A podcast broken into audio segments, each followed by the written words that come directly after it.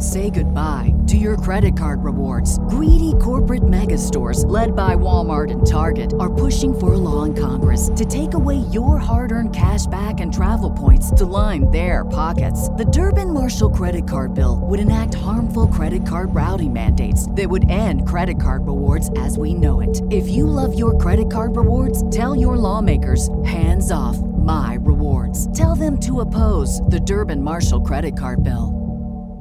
This is the smell of the leftover tuna fish sandwich you left in your lunchbox over the weekend in a wimpy trash bag. Wimpy, wimpy, wimpy! Blech! And this is the smell of that same sandwich in a hefty, ultra strong trash bag. Hefty, hefty, hefty! Ah, smell the difference? Hefty Ultra Strong has Arm & Hammer with continuous odor control, so no matter what's inside your trash, hmm, you can stay one step ahead of stinky. And for bigger jobs, try the superior strength of Hefty Large Black Bags.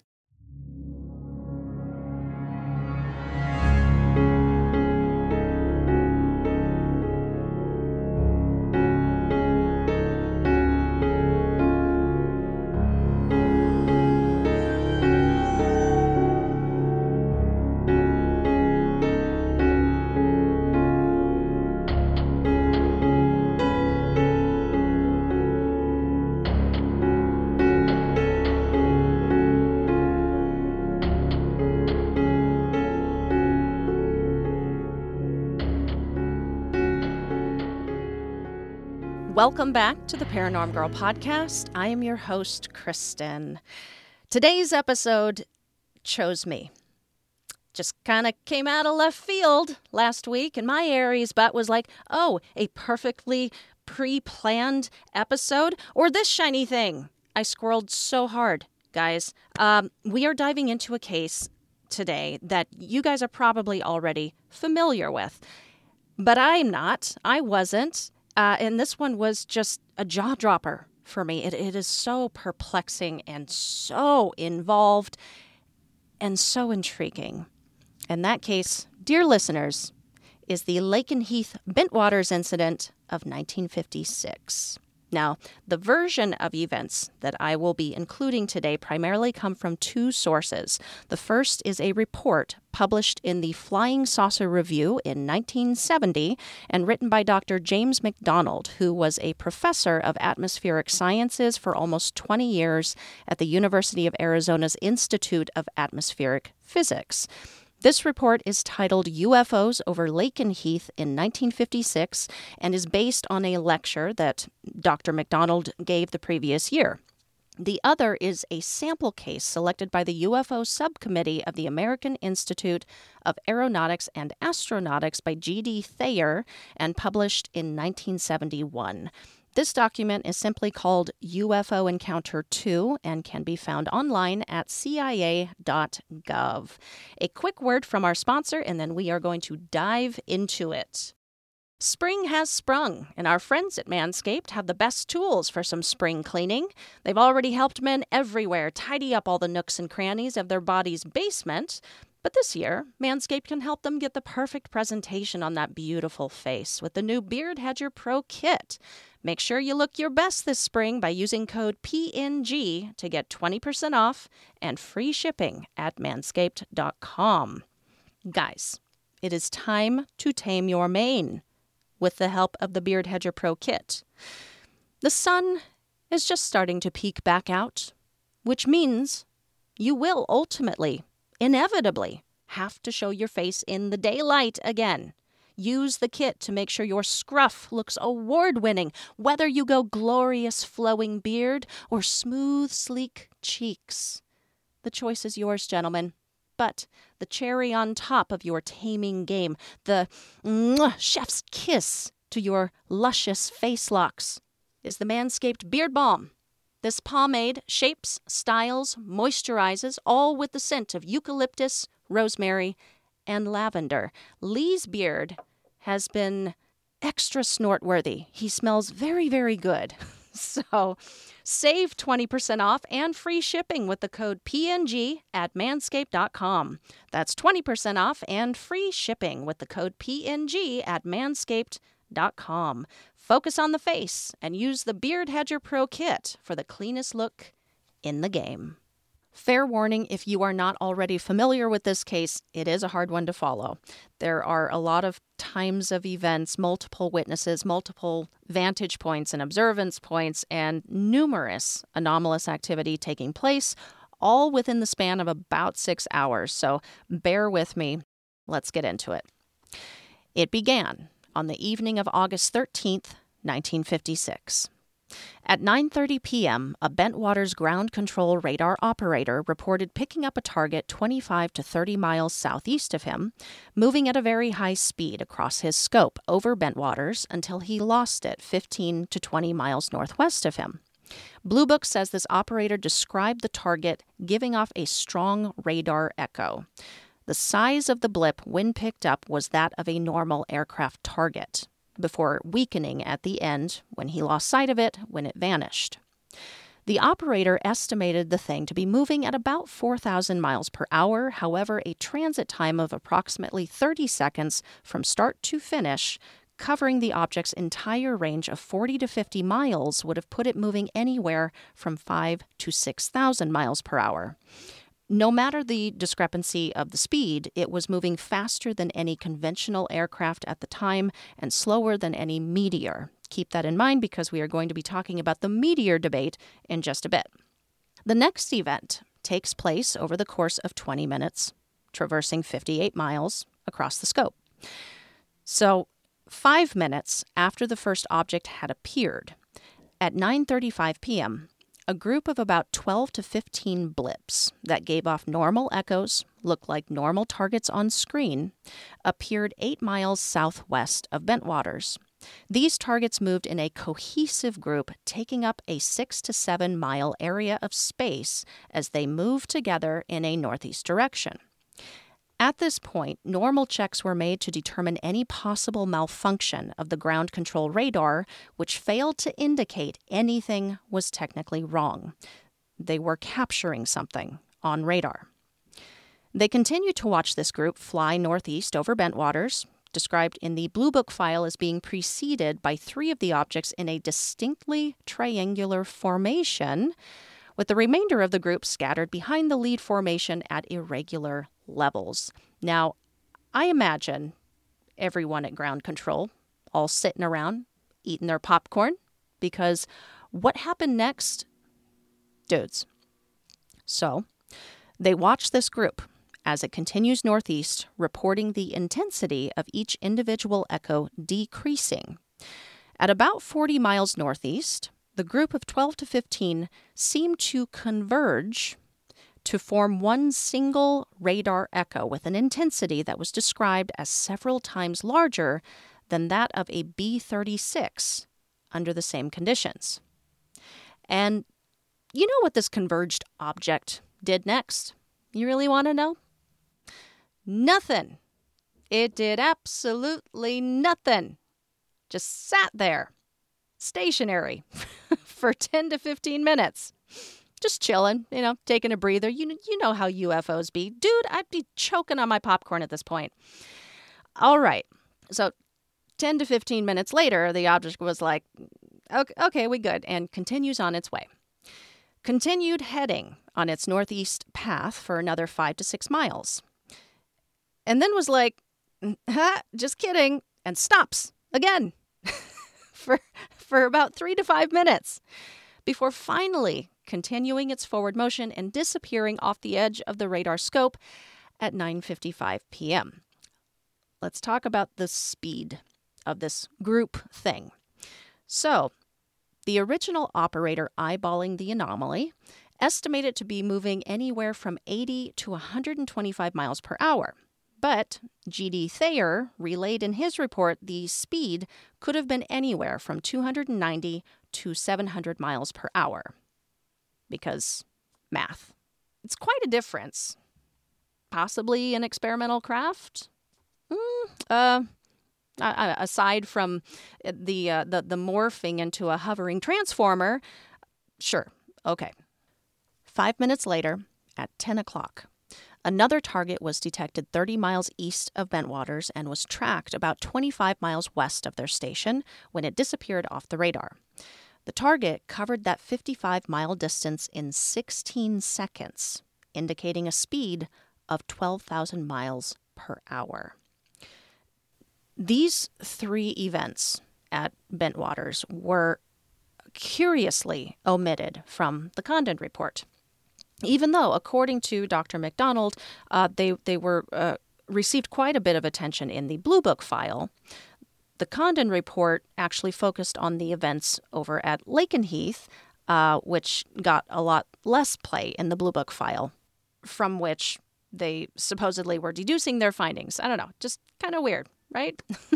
so, Bentwaters, all out of popcorn uh, after this third target, luckily wouldn't see anything else until 10:55 p.m. when yet another high speed target estimated to be moving anywhere from 2 to 4,000 miles per hour was detected again at 30 miles east of their station and heading due west, passing right over them and disappearing from scope 30 miles west of Bentwaters.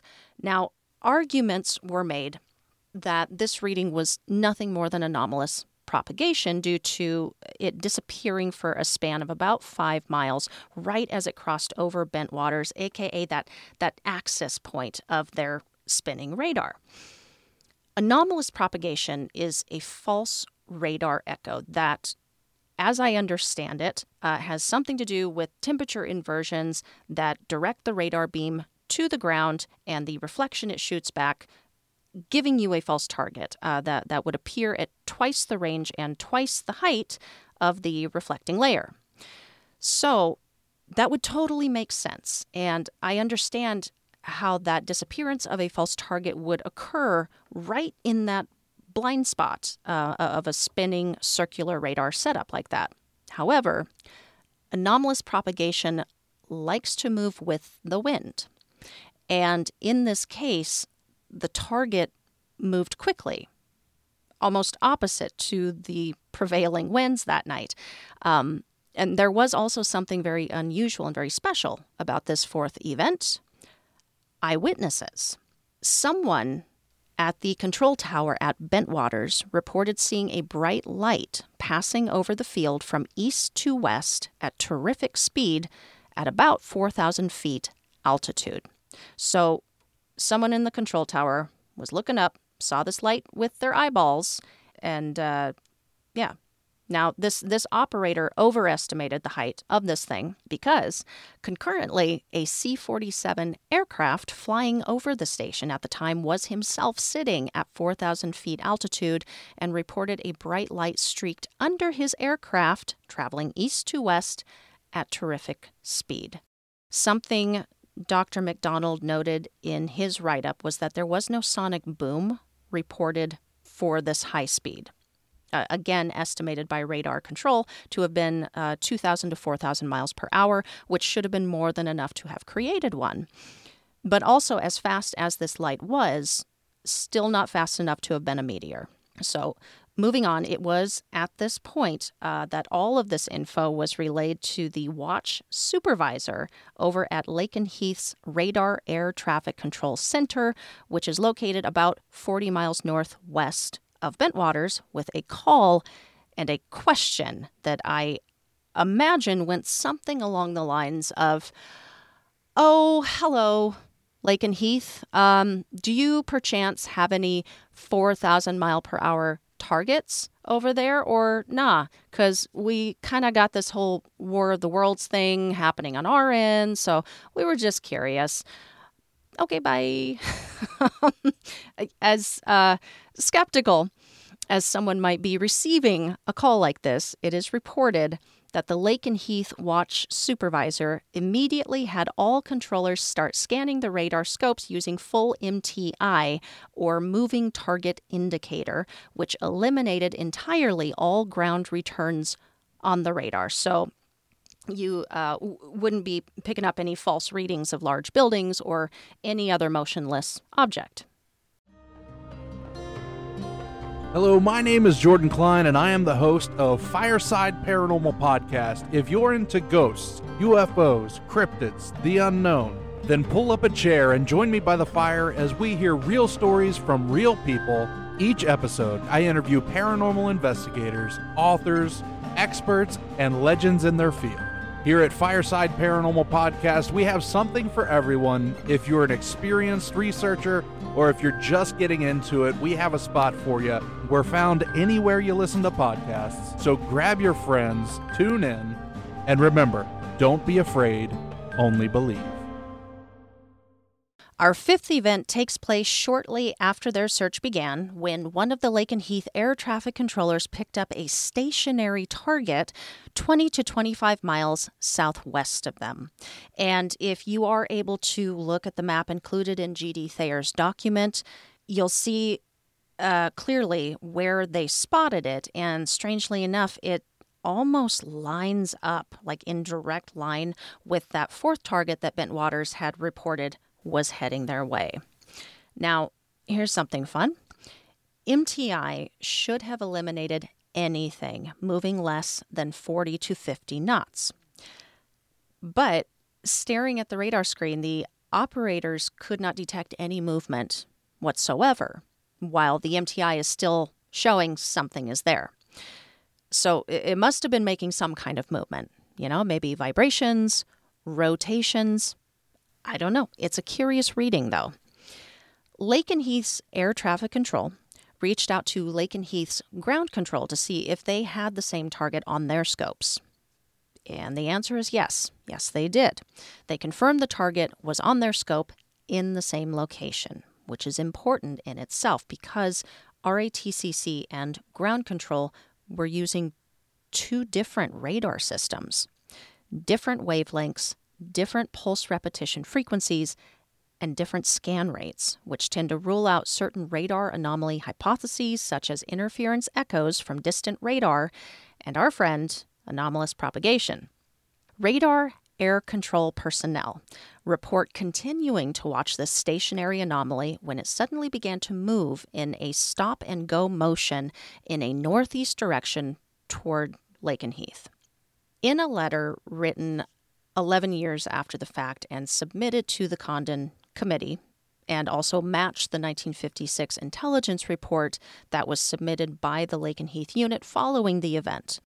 The supervisor from that night recounts the target made several changes in location, always in a straight line, always at about 600 miles per hour, and always from a standing or stationary point to his next stop at constant speed.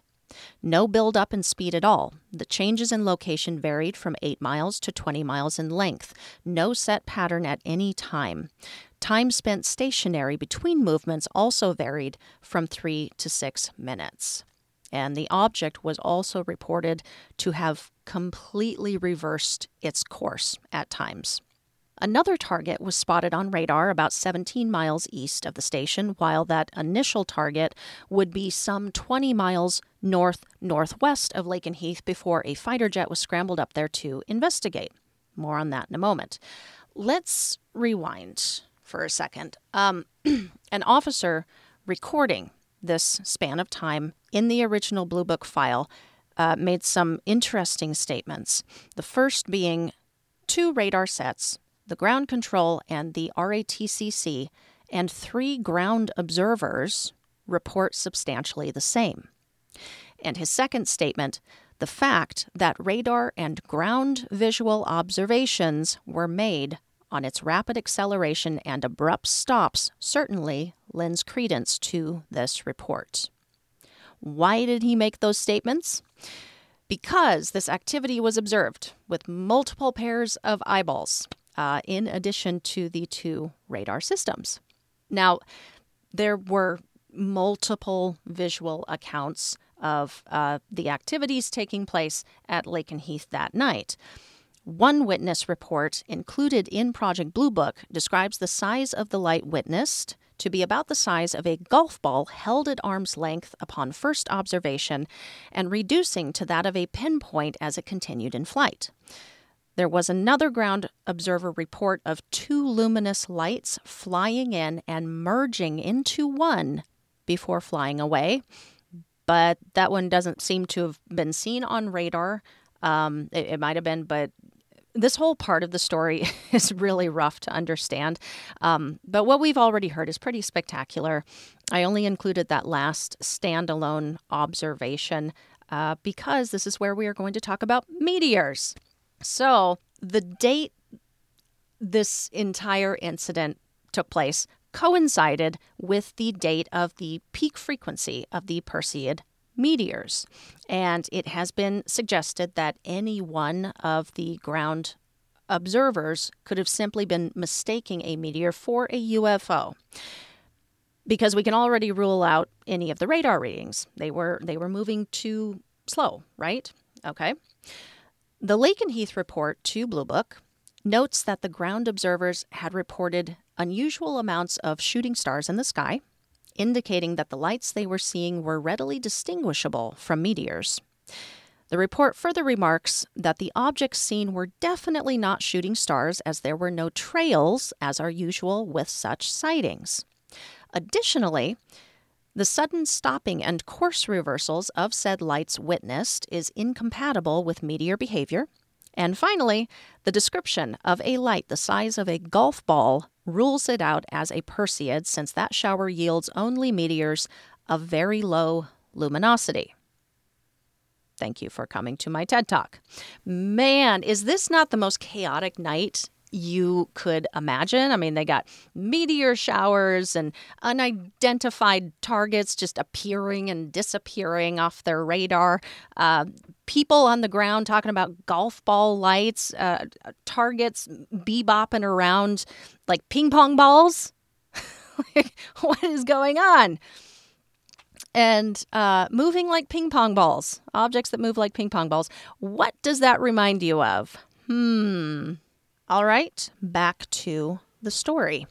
Sometime around midnight, a jet was scrambled from the Waterbeach Royal Air Force Station to investigate. The Jet Interceptor was a Venom single seat subsonic aircraft equipped with an air intercept nose radar. Sounds fancy.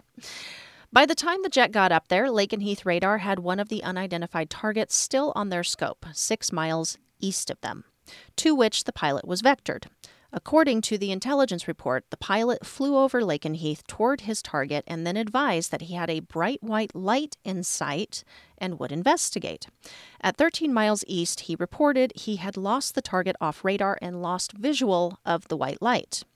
The original report goes on to note that after the pilot had lost both visual and radar on the target, air traffic control then vectored him to a target 10 miles east of Lakenheath. And when the pilot got there, he advised that the target was on radar and he was locking on.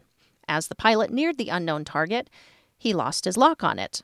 There was a brief pause after the pilot said he had gun lock on the object before he said, Where did he go? Do you still have him? Talking to the radar controllers at Lakenheath. Air traffic control watched on radar as the pilot passed whatever it was, and whatever it was began to chase the pilot. when control radioed the pilot to acknowledge this turn of events, it is assumed that he did acknowledge it when he replied that he would try to circle and get behind the target. And boy, did he try.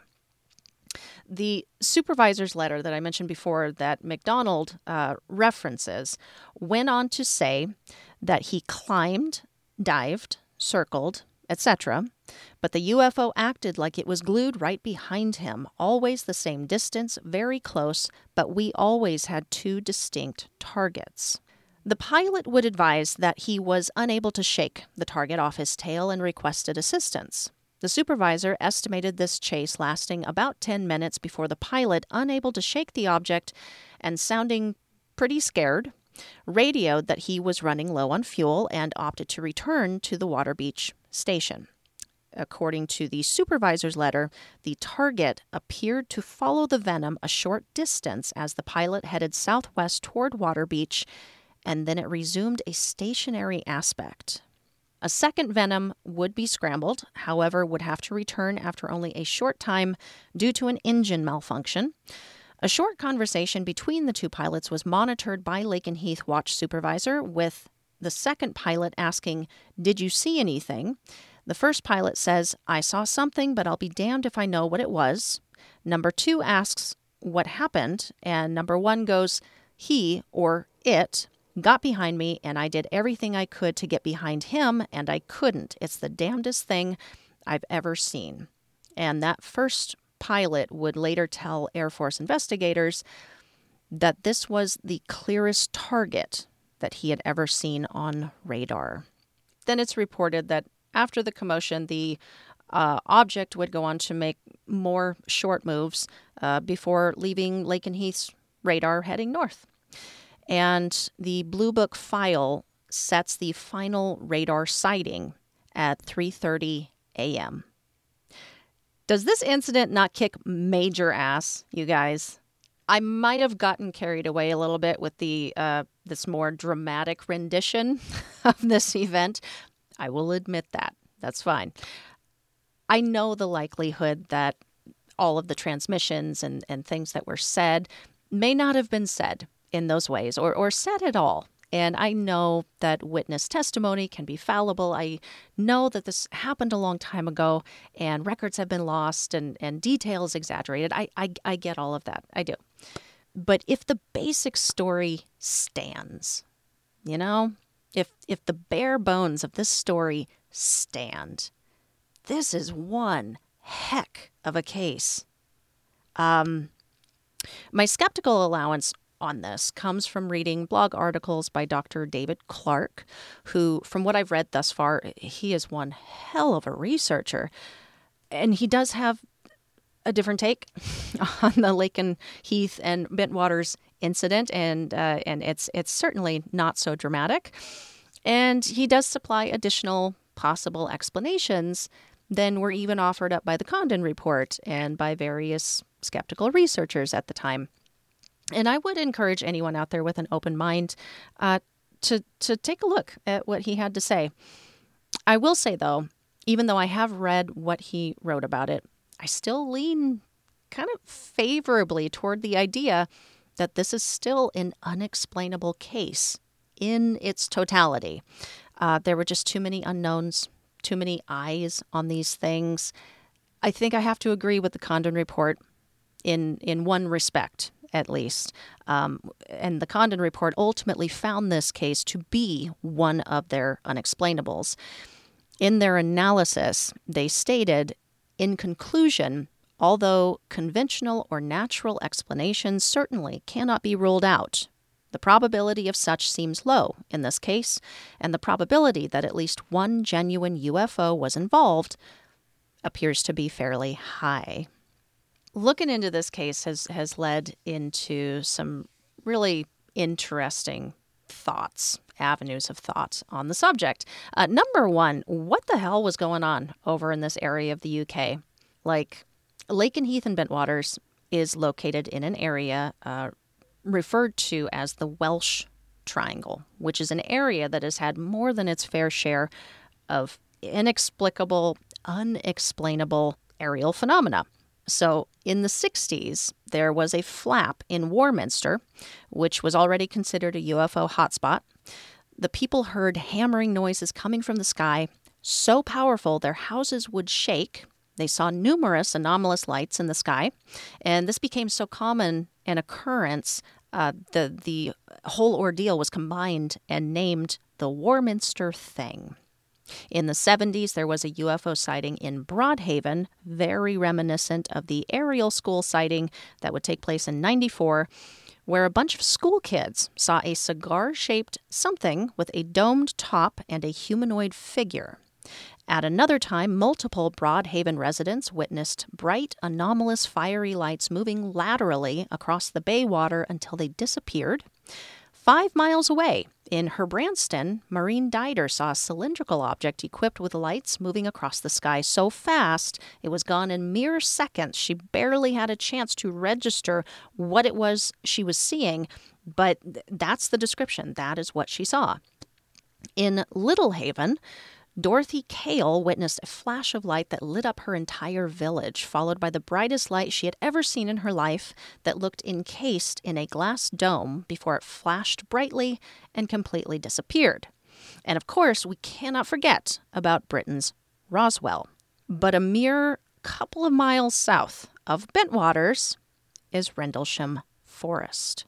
Jerry Harris, a local resident and business owner, was actually the first witness that night. Claimed to have been driving home when he saw multiple lights zipping around erratically over the forest before diving into the trees, re emerging, and shooting up into the sky. And then, of course, the rest of the Rendlesham story would go on to play out over the remainder of the evening. But yeah, what uh, what is going on over there? and um, another avenue of thought was okay, what is linking all of the, all of this area together? You know, is is is there anything of importance for all of these locations? Well, it's interesting to note the amount of military bases in close proximity to all of these events. Um, it's interesting to note that nuclear weapons were stored in some of these bases. You know, is it is it a nuclear connection? Malmstrom, hello. Um, Roswell Army Airfield in 1947. They were home to the world's only atomic bomber squadron at the time. Weird. You know, there have been some really extraordinary encounters reported around nuclear weapons and sites. Or maybe it's just a military connection. Uh, to hear Ryan Graves tell it, military pilots are seeing unexplainable things, sometimes on the daily. Um, Ryan Graves is hosting a podcast right now. It's really good. It's called Merged. Check it out. But yeah, uh, military connection is something to think about. And ultimately, uh, isn't that the only reason that certain players in our government even give a crap about the UFO issue? Because military personnel re- are reporting these things. They, they certainly don't give a flying saucer about your Uncle Harry sighting. No, it's because highly trained, grounded, reliable military members are saying they are seeing things that they cannot explain. Um, they cannot shoot down, they cannot catch up to. At least I think that's why they care. so there's something there, man. Uh, that's a wrap. That's it. Let's do a final note.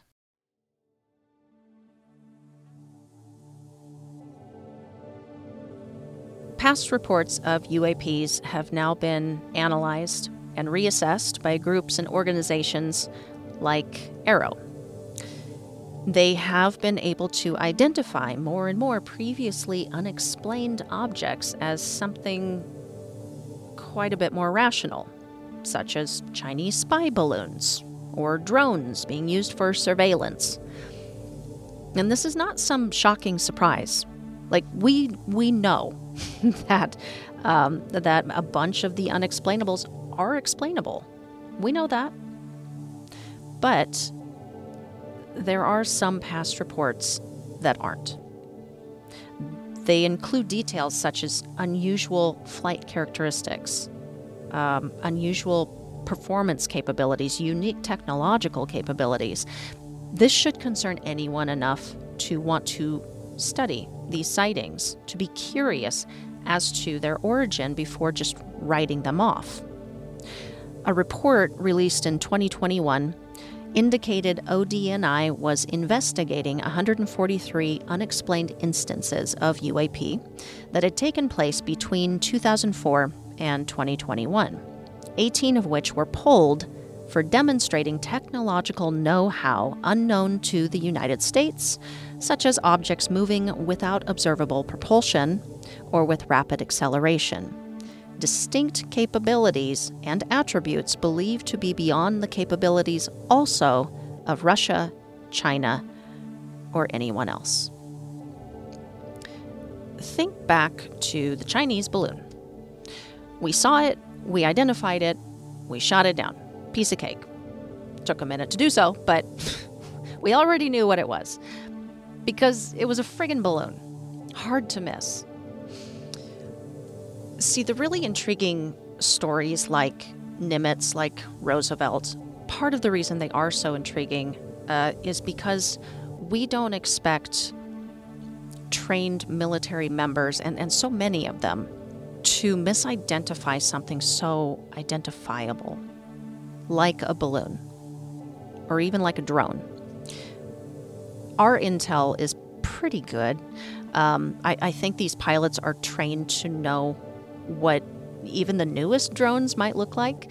Um, and if you've got a story like Nimitz, where the people involved had a good amount of time to visually study it, to interact with it, my gut tells me they'd, they'd be able to place it. And then we've got incidents like Lakenheath. Give or take your choice of the numerous details and events that took place that night, uh, it, it's, it's still an intriguing story. Let's add another layer to the intrigue. Not only were these trained and accountable military members as well ground control, air traffic control, jet pilots, radar operators not only would we expect they too should be able to readily identify something that one would think should be a familiar sight to them, but it took place in 1956. These weren't drones giving off echoes larger than a B 36 or moving at 4,000 miles per hour or appearing and, and disappearing off of radars or chasing jets, diving and circling and trying to evade it. Sure as heck wasn't a balloon. And we already ruled out anomalous propagation and meteors. So, what was it? And if we completely take out the eyewitness accounts out of the story, completely take the pilots out of the story, just consider the radar activity. Multiple radars, different systems, separate locations, picking up the same anomalies. That anomalies were first spotted in Bentwaters, and after they were seen heading towards Lakenheath, were then picked up on Lakenheath equipment, thus picking up right where Bentwaters left off. That that in itself is is profound. We can anomalous propagation and false echo and ground clutter all we want, but something was seen on Bentwaters radars, moved off their scopes towards Lakenheath, and then began taking place on Lakenheath radars the rest of the night. Or it was just a totally bizarre but explainable coincidence with really good timing. Did anyone else feel bad for the little UFO that was chasing the jet back to Waterbeach and then just stopped as the pilot continued on? It's like, oh, he just won't play. that's another thought that I had. Uh, that's all I got weird stuff, man. If you have anything to add to this discussion, hit me up on the socials at paranormgirlpod or shoot me an email paranormgirlpod at gmail.com. Rate, review, and subscribe wherever you are tuning in. Same goes for you on YouTube. Hit that thumbs up, subscribe, and if you hit the little bell icon when you subscribe, you'll be notified every time an episode drops. So you won't have to search and you won't miss a thing. All for now. I will see you guys back here next week. In the meantime, stay safe, keep the nightlight on, and sleep with one eye open.